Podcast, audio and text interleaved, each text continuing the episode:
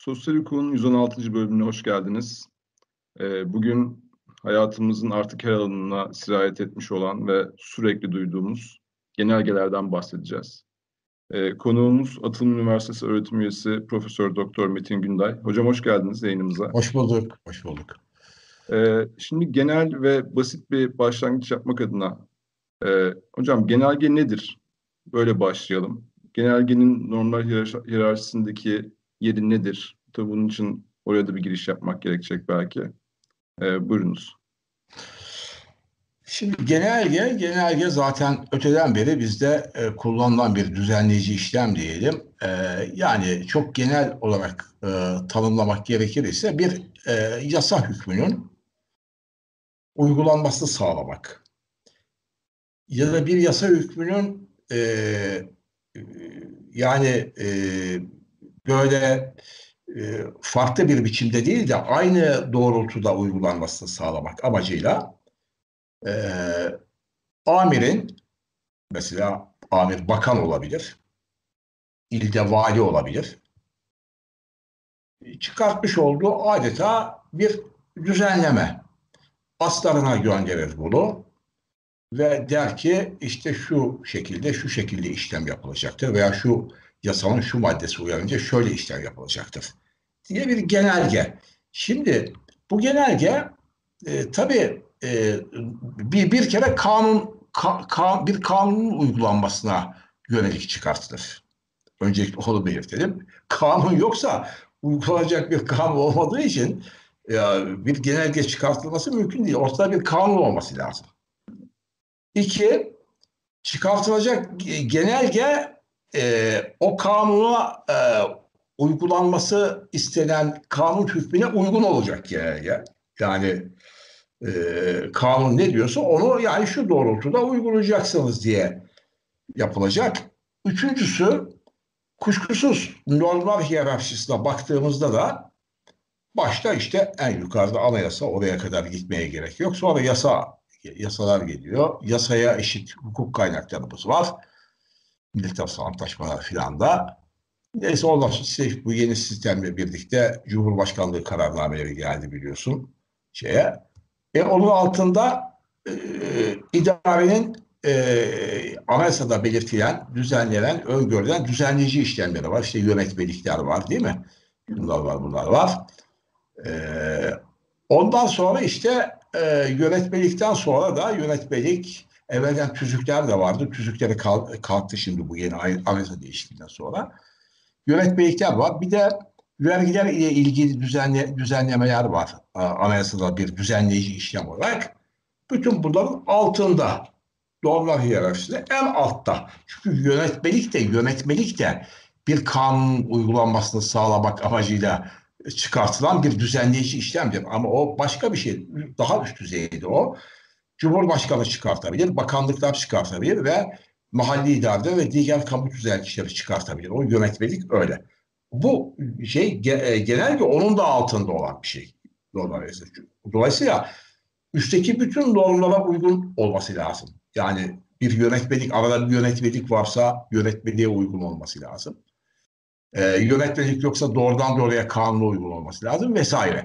Yani bu bizim idare e, yani e, geleneğimizde diyelim öteden beri kullanılan, kullanılması da e, gerekli olan e, dediğim gibi e, çünkü üst aslında hiyerarşik amiri e, onun e, yasa yasayı ne şekilde yorumlam, yorumlaması, bir yasa hükmünü ne şekilde yorumlaması, o yasa hükmü doğrultusunda nasıl işlem yapması gerektiği yolunda kuşkusuz o hiyerarşik amir ona şey verebilir, talimat verebilir, emir verebilir, yol gösterebilir. Bunun yolunda işte bir genelge çıkartmak suretiyle bu olur. Peki hocam, Genel şey bu. Peki e, çok sağ olun. Az önce e, öteden beri en başından beri zaten uygulana gelen e, bir yöntem. Evet. Peki şimdi değişen şey ne oldu? Yani bizi bugün genelgeleri konuşmaya e, zorlayan değişiklik evet. ne oldu? Önceden olmayan, bugün olan veya önceden olmayıp bugün olan şey nedir? Şimdi e, tabii e, bu genelge dediğim gibi öteden beri var. Bundan sonra da olacak yani ayrıca bu şey değil. Fakat e, yani duyulmazdı o genelgeler. Yani genellikle idare içinde olan bir şeydi. Yani ne bileyim işte İçişleri Bakanlığı'nın valiye bir genelge, genelge göndermesi. Neticede o efendim vali o, o yönde bir işlem yapar, uygulamayı yapar vesaire. Yani genellikle böyle pek e, idare dışına e, taşan, idare dışında e, pek duyulan bir duyulsa da pek e, bir e, şeyi yani e, şey, insanlar bakımından, yurttaşlar bakımından ancak kendisi uygulandığı zaman bir anlam ifade eder. O kendisi de uygulandığı zaman da yani o kişi e, efendim genelge bana uygulandı değil işte o genelgeyi alan kim yapmışsa o işlemi o bana bu işlemi yaptı gibi. Yani öteden beri bu ama şimdi bu o, pandemi ile birlikte yani özellikle e, Mart ayından geçen Mart ayından itibaren sıkça gündeme geldi. Genelge, genelge, genelge ve ve en fazla da en fazla bu arada belki başka idarelerin genelgeleri falan da var ama hep İçişleri Bakanlığı genelgeleri gündeme geldi. Yani bu, mutlaka Maliye Bakanlığı'nın da vardır genelgesi diğer bakanlıklarda ama bu, bu pandemi döneminde hep genelge deyince biz İçişleri Bakanlığı genelgelerini anlamaya başladık. Neden anlamaya başladık? Yani neden dikkatimizi şey? Çünkü bu genelgeler bizim e, yaşamımıza dokunmaya başladı. Yani ne bileyim yani, e, e, hayatımızın içine girmeye başladı. Yani e, çok doğrudan doğruya bizi etkilemeye başladı. Ve ondan sonra da biz bu genelgelerde tanışmış olduk. Ne oldu? Böyle bir kronolojik şey olarak atlayabilirim arada yani e, bu genelgelerle ilgili. Önce bir Mart ayının sonuna doğruydu galiba 20 20 22 şey bir şey cuma günü akşamıydı. Öğleden sonraydı bir genelge çıktı. İçişleri Bakanlığı genelgesi dedi ki 65 yaş üstü yasak dışarı çıkmayacak. Şimdi önce önce böyle başladı. Yani 65 yaş ve üstü olan e, yurttaşlar e, şeye çıkmayacaklar. Sokağa çıkma yasağı getirildi. Sokağa çıkma yasağı getirildi. Şimdi bu sokağa çıkma yasağı ilginç bir yasak. Şimdi onu anlatacağım ben ama onun etkileri yani bu 65 yaş ve üstüne onların yaşamlarına etkisi üzerinde kısaca durmak istiyorum. Şimdi diyelim ki adamcağız 65 yaş ve üstü topuda bir işlem yapacak. Yani bir diyelim ki e, şey var, e, katı var, dairesi var neyse veya bir şey var. Ve bir otomobili var yani onu satacak. Ya satmak istiyor. Elinden çıkartmak istiyor. Hayır gidemiyorsunuz notere. Noter kabul etmiyor. Ya ben malımı satacağım ya. Ben ha, mülkiyetimde olan bir malı satacağım. Hayır sokağa çıkma yasağı. Sen gelemez. E ne zaman? Yok. Yani işlem yapmıyor. Notere gidiyorsunuz işlem yapmıyor. Hatta hatta bankalar işlem yapma yani yapmıyor imiş. Yani bankalarda mesela hatta bunun için işte böyle görevler görevlendirildi biliyorsun. böyle kapılara gelip yani eksik olmasınlar yapıyorlardı. İşte efendim işte emekli adam, emekli çoğu da emekli zaten bunların değil mi? Emekli maaşını alacak geçimini işte orada bir görevler gidiyor olmadı var bir şeyler alıyor geliyor falan. Banka falan girmeleri de şey oldu. Böyle bir şey. Bu genelgeyle oldu. Bilahare bu dediğim gibi belli bir e, kesime e, yönelik e, bu kısıtlamaydı. Bu devam etti. Yani bu şey. 65 yaşında adamları tıktılar içeriye yani şey e, hapsettiler yani ev hapsi. Ev hapsi. E efendim gerekçe e, gerekçe işte bunlar e, bu pandemi en fazla bunlara bulaşabilir bu şey salgın hastalık. En fazla ölüm oranları o bu yaş grubunda ölüm oranları yüksek. Dolayısıyla biz çok da güzel bir gerekçe tabii. Yani e, bunlar kendileri kendi başlarına kendilerini koruyamazlar. Yani bunlar artık bunamış, bunamış, kafa gitmiş, yaşlanmış. E biz koruyalım bunları camla. Yani çıkmasınlar. Dolayısıyla çıkmasınlar hastaneye falan. Şu, ama amaç başkaydı. Amaç şuydu, amaç bunlar çıkmasın. Doğru bunlar, bunlar belki daha fazla kapabiliyor bu şeyi. Bilmiyoruz ya zaten bu pandemi denen şey bu Covid-19 hekimler de bilmiyor öyle olduğunu. Olabilir. Bunlar en fazla etkileniyor olabilir. Etkilendiğinde hastanelere düşecekler. Hastane bu bu yaş grubu. Hastanelere düştüğünde işte yoğun bakım üniteleri tıka basa olacak. Yok efendim bilmem şurası yok şey olacak. E, bir nevi sağlık hizmetini de e, eğer bunlar dışarı çıkar ise bu yaş grubu e, sağlık hizmeti de olumsuz yönde etkilenecek. Dolayısıyla kitlenecek. Güzel. Güzel yani bir şey bu. Gerekçe bu. İki, bununla kalmadı ama biliyorsun bu sefer zaman zaman genel olarak herkes için sokağa çıkma yasağı getir, getirildi. O nasıl getirildi? O da İçişleri Bakanlığı genelgeleriyle getirildi. Evet. Hatta bir tanesi fiyaskoyla olduydu. Fiyasko olduydu.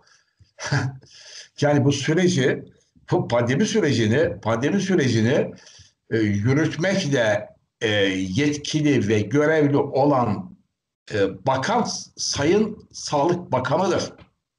Bitti. Süleyman Soylu ne anlar tıptan şuradan buradan? Sağlık Bakanı'dır. Şimdi Sağlık Bakanı çıkıyor yani kamuoyunu gayet da başta da çok da o yani çok da olumlu görüyordum ben de şahsen. Çok şey e, çok e, açık şeffaf konuşuyor. Öyle izlenim bırakıyor ama sonra da aldık öyle değilmiş. Neyse. Şimdi o anlatıyor böyle. Hiç, hiç unutmam bir cuma günü. Cuma günü yani ilk sokağa çıkma yasağı şey. E, bilim kurulu da var. Bir de bilim kurulu var. Değil mi? Bunlar herhalde bilim insanları. Bunlar toplanıyor filan. Saat sekiz buçuk, dokuz, sekiz, sekiz buçuktaydı. Sayın Sağlık Bakanı çıktı. İşte o günkü vaka sayısını söyledi. O günkü iyileşenler. Neyse. Efendim sokağa çıkma yok öyle bir şey yok dedi. Ya böyle bir acaba böyle bir kısıtlama ya yok. Saat on buçukta İçişleri Bakanı genelgesiyle on buçuk on bir rezalet diyor. Herkes Allah sokaklara dökülmüştü. Şimdi, panikle filan.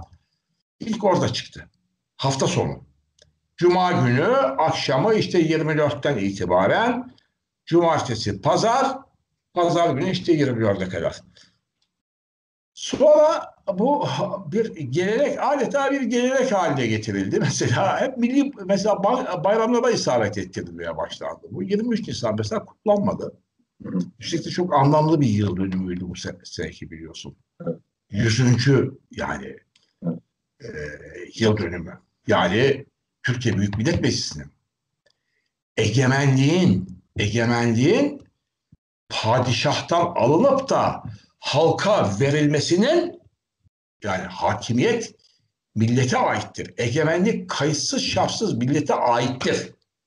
Bunun gerçekleştiği e, tarihin 100. yıl dönümü.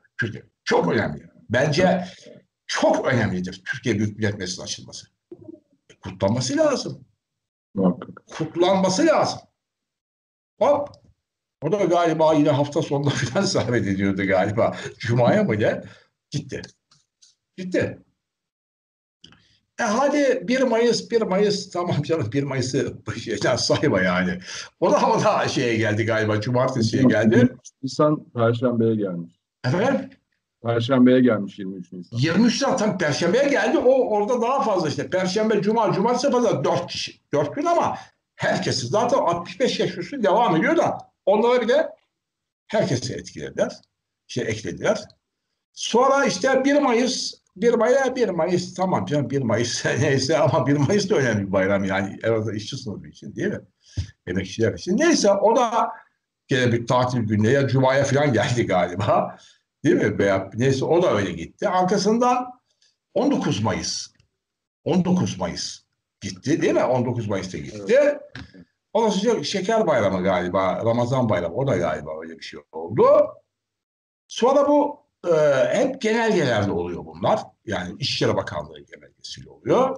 Artı bir de bir arada şöyle oldu. E, bir yine bir genelgeyle 18 yaş altı efendim 65 yaş üstü böyle bir kısıtlama yani 18 yaş ve altına da kısıtlama getirdiler. E ondan sonra baktılar ya bu 18 yaş ama 18 yaş e, üzerinde olan e, çalışan kişiler var onları muaf tuttular falan. Neyse genelgelerde oldu. Şimdi o baroların e, genel kuruldan ötelenmesi de Gene İçişleri Bakanlığı genel, genelgesi oldu. Diyeceksin ki hocam ne alakası var? Ha o, o, o da pandemiyle alakalı.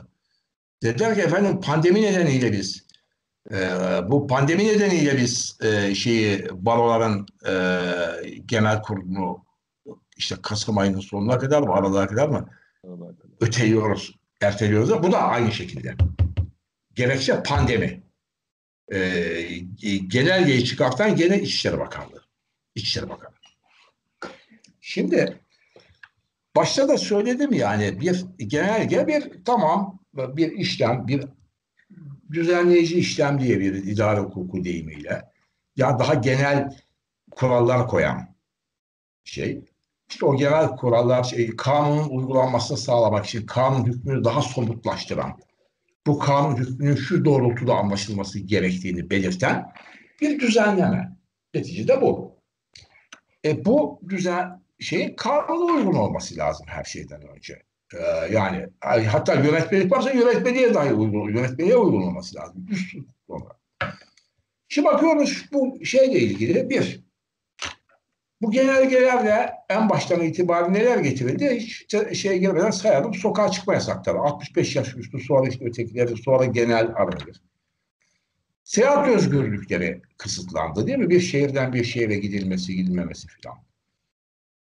Toplantı ve gösteri yürüyüşleri hakkı sınırlandırıldı. Değil mi efendim?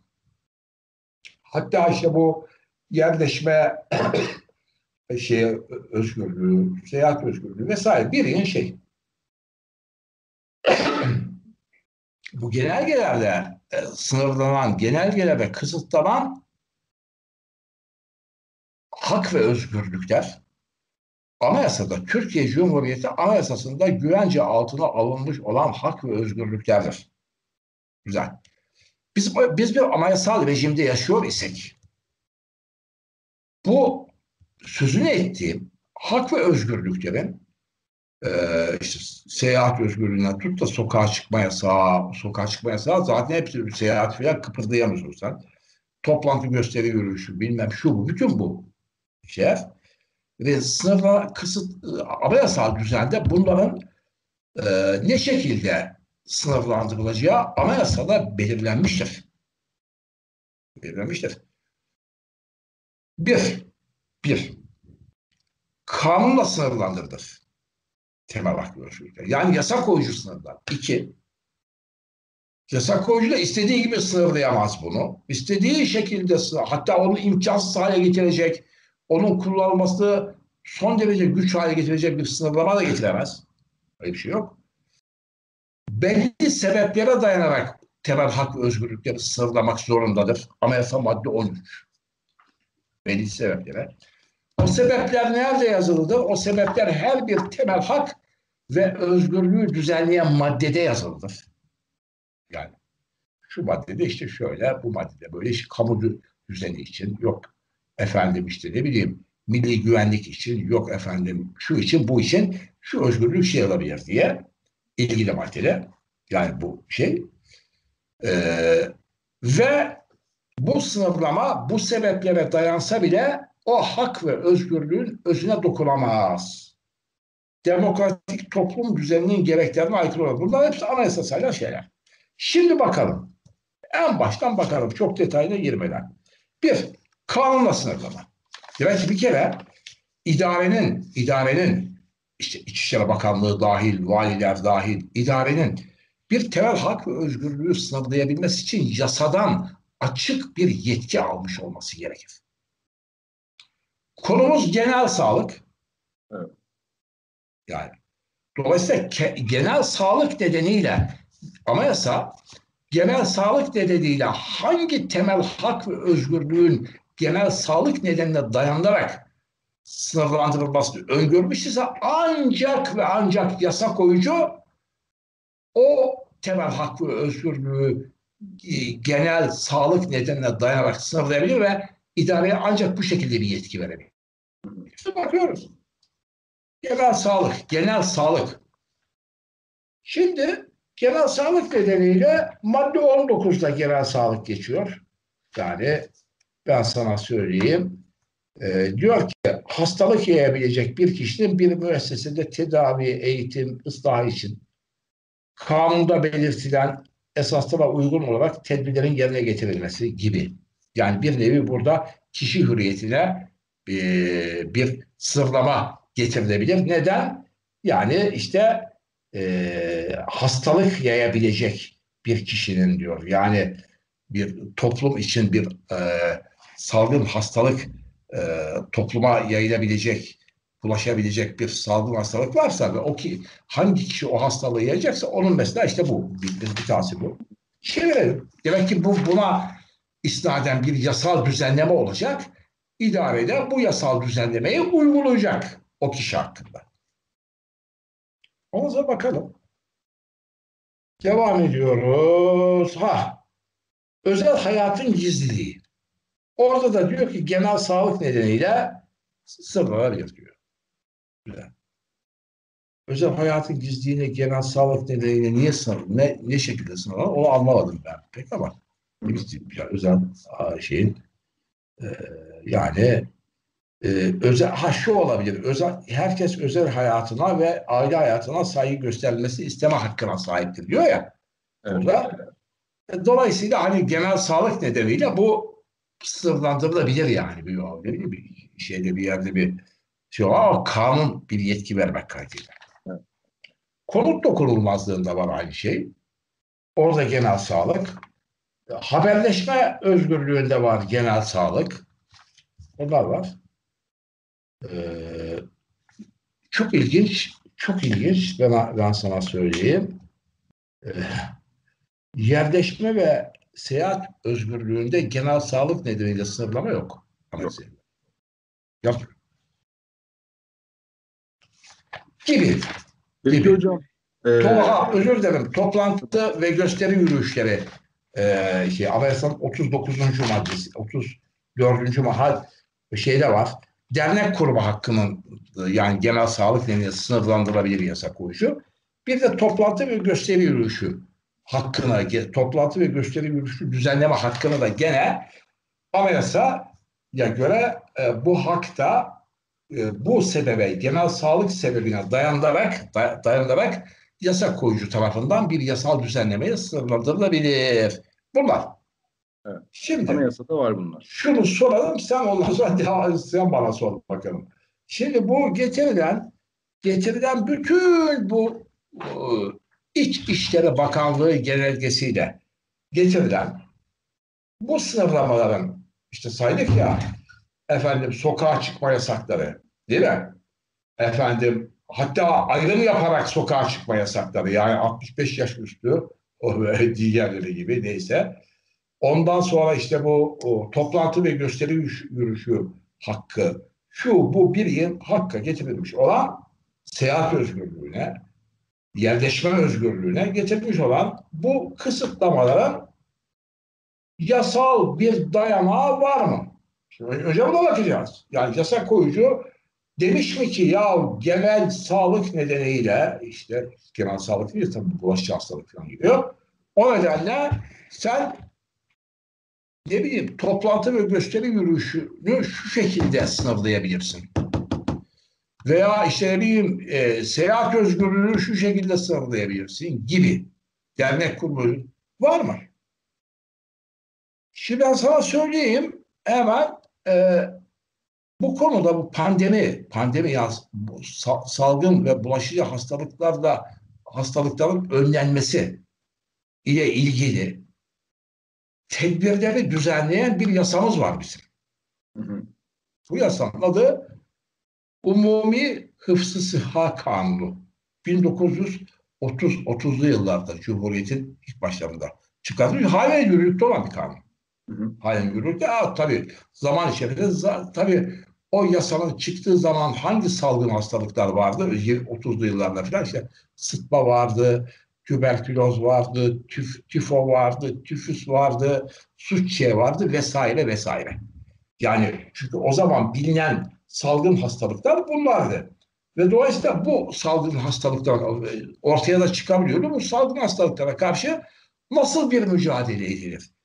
Ee, nasıl salgın hastalıklar engellenebilir, önlenebilir, yayılması bununla ilgili fevkalade güzel bir yasa. Şimdi bu Covid-19 yok o yasada. Yok.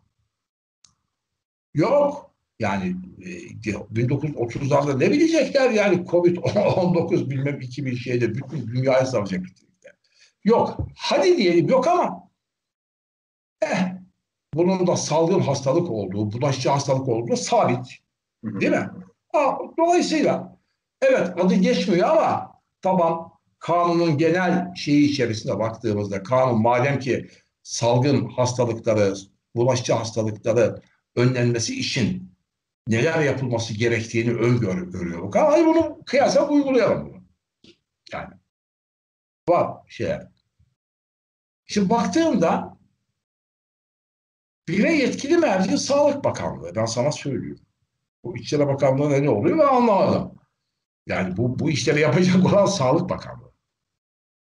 İki, il düzeyinde, il düzeyinde bu önlemleri alacak ve bu önlemlerin uygulanmasını denetleyecek, gözetleyecek olan bir heyet var, bir kurul var. O Hıfzı Sıha Kurulları, pandemi kurulları.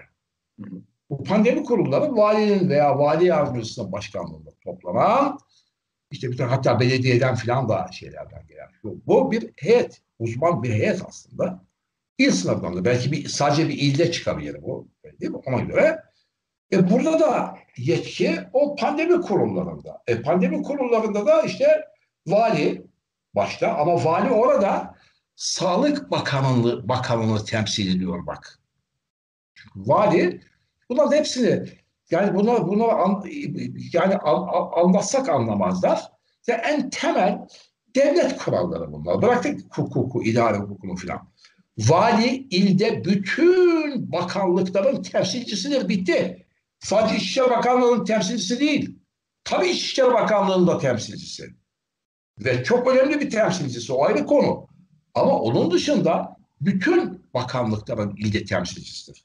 Yani bütün bakanlıklar kendi görev alanları ile ilgili olarak ilde valiye emir ve talimat verebilirler. Milli Eğitim Bakanı, eğitimle ilgili, Sağlık Bakanı. Dolayısıyla bir kere burada da İçişleri Bakanlığı'na düşen bir şey yok. Olsa olsa Sağlık Bakanı valiye diyecek, umumi hıfzı işte pandemi kurulunu topla değil mi efendim ilde? Hatta bir genelge de gönderebilir. Bak ben sana söyleyeyim Sağlık Bakanı der ki ya işte şöyle veya şöyle hareket edilsin, böyle yapılsın filan. E, İçişleri Bakanı. Ona verilen bir yetki yok. Şimdi sokağa çıkma yasağı İçişleri Bakanı sokağa çıkma yasağını neye göre koyuyor biliyor musun? İl İdaresi Kanunu'nun 11C maddesine göre. Şimdi ben bunu okumayayım. Yani şurada o maddeyi al, o maddeyi al, o maddeyi al. Yani e, taksi durağındaki bir şoför arkadaşa ver. De ki ya e, Ahmet, Mehmet neyse şu maddeyi bir oku. Okuduktan sonra ne anlıyorsun bana anlat de. Yani okusun. Okuduktan sonra işte kamu düzeninin şey olması halinde şiddet şeyinde şunda bunda falan falan falan falan bir takım yerlere giriş yasaklayabilir, bir takım yerden çıkış yasaklayabilir. Onların hepsi bak dikkat et güvenlikle ilgili, evet. kamu düzeniyle ilgili bir olay olay çıktığında. Şu şoför arkadaş sorsa ya bu genel sağlıkla alakalı bir şey var yok yok hocam diyecek. Üstelik de de diyelim ki genel sağlıkla ilgili bu orada da diyor ki böyle olay çıkartanları şunları bunları bir yere tecrit et diyor yani şimdi. Olay çıkartanları. Yani e, sağlığa biz bunu uyarlarsak işte hastalık taşıyanları değil mi? Güzel. E peki baba bu 65 yaş üstü hastalık mı dağıtıyor? Veya ötekisi hastalık mı dağıtıyor? Herkes hastalık mı dağıtıyor ki sen bunları tıkıyorsun bir yere? O madde buna dayanak teşkil etmez. Yani dayandığı maddeyi de yanlış uyguluyor zaten. Tabii tabii. O, o madde başka bir şey için ona yetki verir. Yani kamu düzenini, genel asayişi sağlamak İçişleri Bakanlığı'nın da ve Sayın Bakan'ın da en başta gelen görevidir. Ve bunu da titizlikle yapıyor. Onu da yani şimdi e, eleştirdiğimizde eleştirelim ama e, e, çok güzel, çok etkili yaptığı e, şeyler de ama asli görevini çok güzel yapıyor. Genel güvenlik, asayiş o güzel. Orada da orantısız şey diyor, şu oluyor bu ama hani onu bir tarafa bırak ama onu yapıyor. Onun şeyi. Ha denir, denebilir ki ya sınırını aştı, şu oldu bu oldu. Orada ancak onu tartışabilirsin. E burada öyle bir yetkisi yok. Şimdi bu pandemi döndü dolaştı pandemi şeyi bunlar geldi burada bir yetkisi yok. Toplantı ve gösteri yürüyüşleri kanununa göre e, toplantı ve gösteri yürüyüşü e, şey olabilir. Bunda sen bütün Türkiye'de toplantı ve gösteri yürüyüşünü yasaklayamazsın yani. Yasaklayamazsın. Hangi ilde böyle bir şey oluyorsa bir toplantı gösteri yürüyüşü yapılacak ve o toplantı ve gösteri yürüyüşü nedeniyle bu şey virüs e, dağılabilecek böyle bir şey değil mi? Bunu da herhalde İçişleri Bakanımız bilmez. Bunu da herhalde ildeki sıra kurulu bilir değil mi? Ha onların şeyiyle böyle bir yasak getirilebilir. Vali getirebilir o ilde. Mümkün. Mümkün. Ama sen bütün ille şeylerde toplantı yasak, bilmem şey yasak, şu yasak, bu yasak, her şey yasak. E ama siyasi mitingler serbest. Değil mi? Serbest. Hadi orada neyse oldu, onları da yapsınlar. Baro seçimlerinin ötelenmesi doğuruyor genelgeyle. Onda da efendim pandemi değil mi? Onda pandemi var. E peki güzel de kanun diyor ki Ekim ayı Ekim ayının ilk haftasında baro genel kurulları toplantı yapar diyor. İlk şey. Birinci toplantıda. Efendim? Çok net bir şekilde yasayla düzenlenmiş. Tabii birinci şeyde de toplantıda olması ikinci toplantı. Çok açık. Yasa öyle diyor. Şimdi o baro genel kurulları toplanırlar ne yaparlar? Baro organlarını seçerler. Değil mi? Eski yönetimi ibra ederler. Dolayısıyla eski yönetimin görevi biter. Bitti. Bitti şeyler. Ondan sonra yeni seçilen yönetim e, göreve gelir. Görevini yerine getirmeye yetkiye avukatlık yasasından kaynaklanan işte görevleri yerine getirir, yetkileri şeyler staja kabul eder, bilmem disiplini sağlar vesaire değil mi? Bunlar yapar. Bunlar hepsi kanunda işte ilk şeyde, ilk Ekim ayının ilk haftasında tamam. Güzel. Bir İçişleri Bakanlığı genelgesi çıkmış. Bunu bilmem Kasım ayının sonuna kadar öteliyorum diyor. E peki neden öteliyorsun? Gerekçesi de pandemi. Pandemi. Tamamen hukuksuz tamamen üstelik de kanuna, kanunda olmayan bir yetkiyi adeta kanun kendisine vermiş gibi kullanıyor. Ya böyle bir, bir şey böyle bir yetkisi yok. O zaman genelgeyle siz her şeyi yapabilirsiniz. Siyasi partilerin kurultaylarını öteleyebilirsiniz. Siz bilmem şunu yapabilirsiniz, bunu edebilir. Aklınıza ne geliyor? Zaten hepsini yapıyorlar da. Yani siyasi partiler falan pek dokunmadı ama tiyatrolar e, yasak, e, bilmem ne bileyim işte konserler yasak, yok efendim hepsi yasak. Hadi diyelim onlarda pandemi mandemi bilmem ne o şey ama bu şey açıkça kanunsuz. Açıkça kanun. Bak hiç anayasaya manayasaya gitmeye gerek yok burada. Açıkça kanunsuz bir şey. Hocam o zaman e, şimdi biraz da toparlayacak olursak. Tabii. E, en başından beri İçişleri Bakanlığı tarafından çıkarılan genelgelerin hiçbirinin e, hukuki bir dayanağı olmadığı çok açık.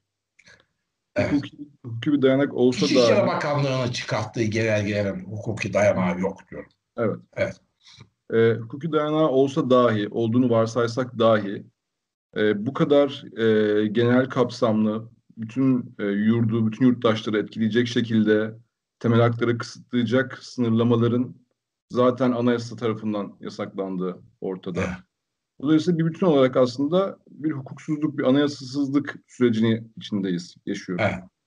Son olarak size şunu sormak isterim. Buna karşı hukuken yapılabilecek ne vardır?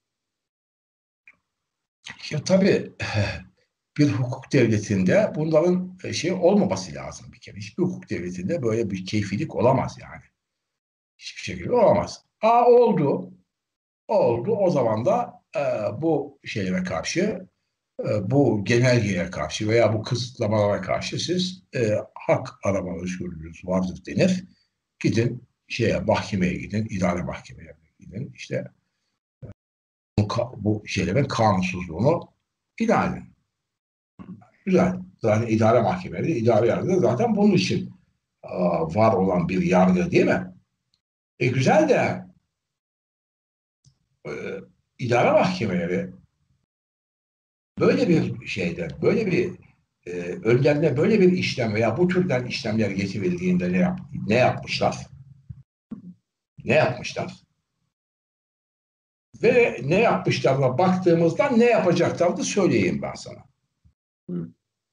Şimdi en sondan başlayalım. Ötekilerine karşı davalar falan da açıldı. Onlar hepsi gümbürledi gitti yok böyleler. Ha, bazı gene adli yargıdan bazı yargıçlar e, bu çünkü şey çıkıyor e, sokağa çıkma yasağını ihlal ediyor veya şey ediyor ceza para cezası yazıyor. E, onlar o şeye para cezasına işte adli yargıda itiraz ediyorlar. ve bazı adliye yargıçları bunu diyor ki ya bunun dayanağı yok diyor sen diyor. Adam sokağa çıkma yasağı koyamazsın ki diyor ona, ona uymadı diye ceza veresin diye böyle iptal şeyleri var. Adliye yargıya bak. İdare yargıya bakalım. En son bu şeye bakalım. Var o şeyi. 2 2 4. Ne zaman çıktı bu? Hemen böyle e, tam e, baro genel kurullarının yapılacağı günden birkaç gün önce çıktı bu şey. Evet. Ya, Ağustos ayının zannediyorum son günlerinde falan çıktı. Tam bilmiyorum ama. Şimdi bir ülkede etkili bir idari yargı olsa derhal barolar İçişleri Bakanlığı genelgesi çıktı. İçişleri Bakanlığı zincirleme oluyor bu. İçişleri Bakanlığı umumi hıfza işte şey, illere bir genelgeyi gönderdi. Yani kendisi bir genelge çıkarttı ama kendisi yok ortada. İllere bu genelgeyi gönderdi. Dedi ki işte şeyler ötelenmiştir. Ertelenmiştir. Şey, e, Baros genel kurulları. Güzel. Ve kararı kimler aldı? il e, hıfz sıha kurulları, il pandemi kurulları aldı. Değil mi? Hatta bu arada il seçim kurulları da şey oldu, devreye girdi. Yani il seçim kurulu burada idare bir iş yapıyor. Hı. Ee, şey, ben diyor, şey olan, İçişleri Bakanlığı genelgesini uyguluyor orada. O da şey. Dolayısıyla dava açıldı bu. Bana diyor ki ya yasal olarak benim benim bu e, genel kurulumu yapmam lazım. Organların yeni yeni baro organlarının seçilmesi lazım. Zira zira şimdi bundan, bundan hiçbir tanesi umurlarında değil. Zira e, seçimleri yapmadı, seçimler yapılmadığı yeni başkan, yeni yönetim kurulu üyesi, yeni disiplin kurulu üyesi, yeni denetleme kurulu üyesi neyse üyeleri seçilmediği takdirde yani öteleyip o tarih ilk e, Ekim ayının ilk haftası itibariyle bizim görevimiz de bitti. Bitti. Başka yetki kullanamazsınız. Bitti. Bitti. Şimdi stajyer e, staja kabule kim karar verecek bu ara? Çok basit şey söylüyorum yani. Adamcağız stajını bitirmiş genç arkadaşımız. baro levhasına demiyor işte mülakat yapılacak, şu olacak, baro levhasına ismi yazılacak, şey olacak, avukat olacak. Hakkı. Yok. Diyelim ki bir meslektaşımız bir disiplin suçu işledi. Olabilir ya zaten barolarda bu meslek ahlakını, disiplini sağlamak için kurulmuş olan kamu kurumu niteliğinde meslek kuruluşları. E, disiplin, disiplin soruşturması açılması lazım. Yani en azından savunması alınacak doğru mu değil mi diye yapamıyorsun.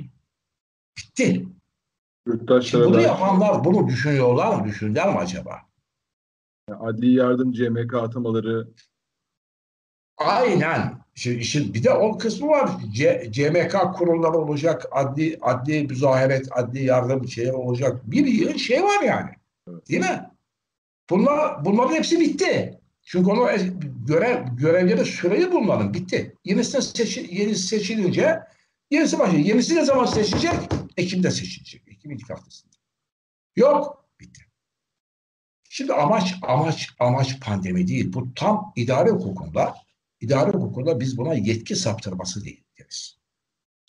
Usul ve yetki saptırması. Amaç şudur. Amaç pandemi falan değil. Hiç hiç. Bunu, bunu palavrası sıkmasınlar. Efendim e, şey siyasi parti kongreleri olacak. Hiçbir şey yok. Efendim sendika genel kurulu onu da seçim kurulu şey aldı, karar aldı. Dedik efendim sizi kapsamaz bu. Sendika genel kurulları toplanacak. Hiç pandemi yok. E, baro genel kurulları olduğunda pandemi nedeniyle ben bunu yapıyorum. Kuşkusuz pandemi nedeniyle önlemler almanız gerekir. Zorunludur. Bu kimse bir şey demiyor. Yani bir baro yönetim kurulu, şey özür dilerim genel kurul toplantısını yapıyor ise bu pandemi koşullarına uygun bir biçimde bunu yapmak zorundadır. İşte maskeydi, sosyal mesafeydi, şuydu, buydu, buydu vesaire değil mi efendim? Bunda hiçbir tereddütümüz yok. Ve eğer bu kurallar ihlal edildiğinde gerekli yaptırımların da uygulanmasından doğal hiçbir şey yok. Kimse buna karşı çıkamaz. Bir hukukçu olarak ben hiç karşı çıkamam yani. Ama işte o, o, o şey o. Hayır ben kapattım. E peki amaç amaç amaç pandemi değil. Amaç pandemi olsa yanlış mı anlaş? E, e, siyasi parti kongrelerinde pandemi. İşte bilmem ne şeyle pandemi. Muhtemelen kendi yandaş derneklerinin genel kurulları da yapılıyordur muhtemelen. Bilmiyorum ama işte vakıfların şunların bunların değil mi sivil toplum şeyleri. E, amaç amaç şu amaç şu. Çoklu baro e, gündeme getirildi biliyorsun. Çoklu baro yasal düzenlemesi. E, çoklu baro getirildi. Çoklu baro anayasaya açıkça aykırıdır. Buna, buna hemen söyleyeyim ben. Açıkça aykırıdır. Ve şunu açıkça söylerim ki bu çoklu baro o denli analize aykırıdır ki Anayasa Mahkemesi bunu mutlaka iptal etmesi gerekirdi. Ama iptal etmedi, iptal edemedi. Çünkü o aradaki kıyamet, o aradaki saldırı, o aradaki baskı altında tutmanın etkisi olduğu kanaatindeyim. Benim kişisel kanaatim. Tamam güzel. Ya çoklu baro, çoklu baro oldu İstanbul'da kuruldu ya. Bakalım başka yerlerde nasıl olacak? Ha. Ne getiriyordu çoklu baro? Çoklu baro çoklu baro e, şöyle getiriyor. E, e, üye sayısı kaç olursa olsun her bir baronun 3 artı 1 başkan 3 3 delegasyon genel kurulu öyle mi? Yani 4999 üyesi olan bir baronun 4 temsilcisi olacak, 4 delegesi olacak. Bingöl 33 tane Bingöl işte herhalde Bingöl'ün falan 30 35 lira yaptı. Bingöl için söylemiyorum. Başka 35 37 40 üyesi olan barolar çok. Onların da 40 üyeyi diyelim 4 delege temsil edecek. 5000'e yakın, 5000'i aşarsa ikinci baro da kurma işte 5 5000'den sonra bir şey bir e, delege dört, daha ekleniyor buna da neyse oluyor 4 oluyor 5. Temsilde adalet. Temsilde adalet yok. O zaman sen kardeşim e, iki milletvekili çıkartan ille İstanbul'daki milletvekili sayısını eşit yaparsın. Bu kadar basit. Bu kadar basit. 40 bin, 30 bin, 35 bin üyesi olan İstanbul Barosu efendim 60 tane üyesi olan bilmem ne barosu. O, bu, bunları sen nasıl tek düze hale getirebilirsin veya iki tane fazla versin bunlara. Böyle şey olabilir mi? Tamamen anayasaya hatta bir şey var. Bırakalım bunu. Amaç ne? Amaç şu. Amaç yeni barolar kurulacak. Ama yeni barolar kurulamadı. Ee, yani e, işte genel kurullarını yapamadı. Hatta bir kısmı hiç kurulamadı. Bir tane İstanbul barosu kurulmuş galiba. Bir de Ankara'da kurulmuşlar bir tane baro. Ee, hukuk fakültemizin andışanlı e, dekanı da hukuk fakültesi, Ankara Hukuk Fakültesi'nin ikinci baroya dekan vekil. Yanında yardımcısı almış gitmiştir. Ankara Hukuk Fakültesi'nin hiç olmazsa bundan önceki sonsuzluğa göçmüş hocalarımızın, demokrat hocalarımızın kemiklerini sızlatmışlardır bunlar. Bu hukuksuzluğa şey, e, destek vermekte. Amaç, amaç, amaç Metin Feyzoğlu, amaç e, Betim Feyzoğlu eski sistemde bir daha genel şey e, Türkiye Barolar Birliği Başkanı olamaz. Olamaz. Şimdi işte dört tane oradan, beş tane oradan, üç tane buradan. E, yetmiyor. İşte bu arada uzatıyorlar ki Ankara'da bir tane kurulsun, İstanbul'da belki bir tane daha kurulsun. İz, İzmir'de bilmek hatta bu arada Antalya'da galiba 5000'i geçmiş. Belki bir tane orada doğru, baro doğru çıkar oradan. E bunlarla beraber genel kurul e, Türkiye Barolar Birliği Genel Kurulu'nu e, bu şekilde istediği istedikleri kararı alabilecek bir şeye bir yapıya kavuşturmak. Bu da biz bütün bu şey pandemiymiş bilmem neymiş falan açıkça kanunlara, kanunu ayak altına alarak yapmış olduğu bu düzenlemenin tek amacı budur. Hocam yani toparlayacak olursa programı artık sonlandırmamız gerekiyor. Tabii tabii sonlandıralım. Herhalde konuşacağımız her şeyi konuştuk. Evet hocam. Fazlasıyla. Ee, yani son olarak herhalde şunu söylemek yanlış olmaz. En başından beri İçişleri Bakanlığı'nın çıkardığı genelgelerin e, asıl amacının halk sağlığı değil, e, aksine siyasi iktidarın e, tekrar tekrar gördüğümüz biraz siyasi hamlesi olduğunu herhalde söyleyebiliriz. Böyle özetleyebiliriz evet. genelgeler meselesini. Evet. Çok sağ olun, çok teşekkür ederiz yayınımıza katıldığınız için. Ben de çok teşekkür ediyorum bu imkanı verdiğiniz için. Çok sağ olun evet. hocam. Görüşmek ee, üzere. Hukukta, çok sağ olun. Sosyal hukukta bu hafta genelgeleri konuştuk. Profesör Doktor Metin Günday'la.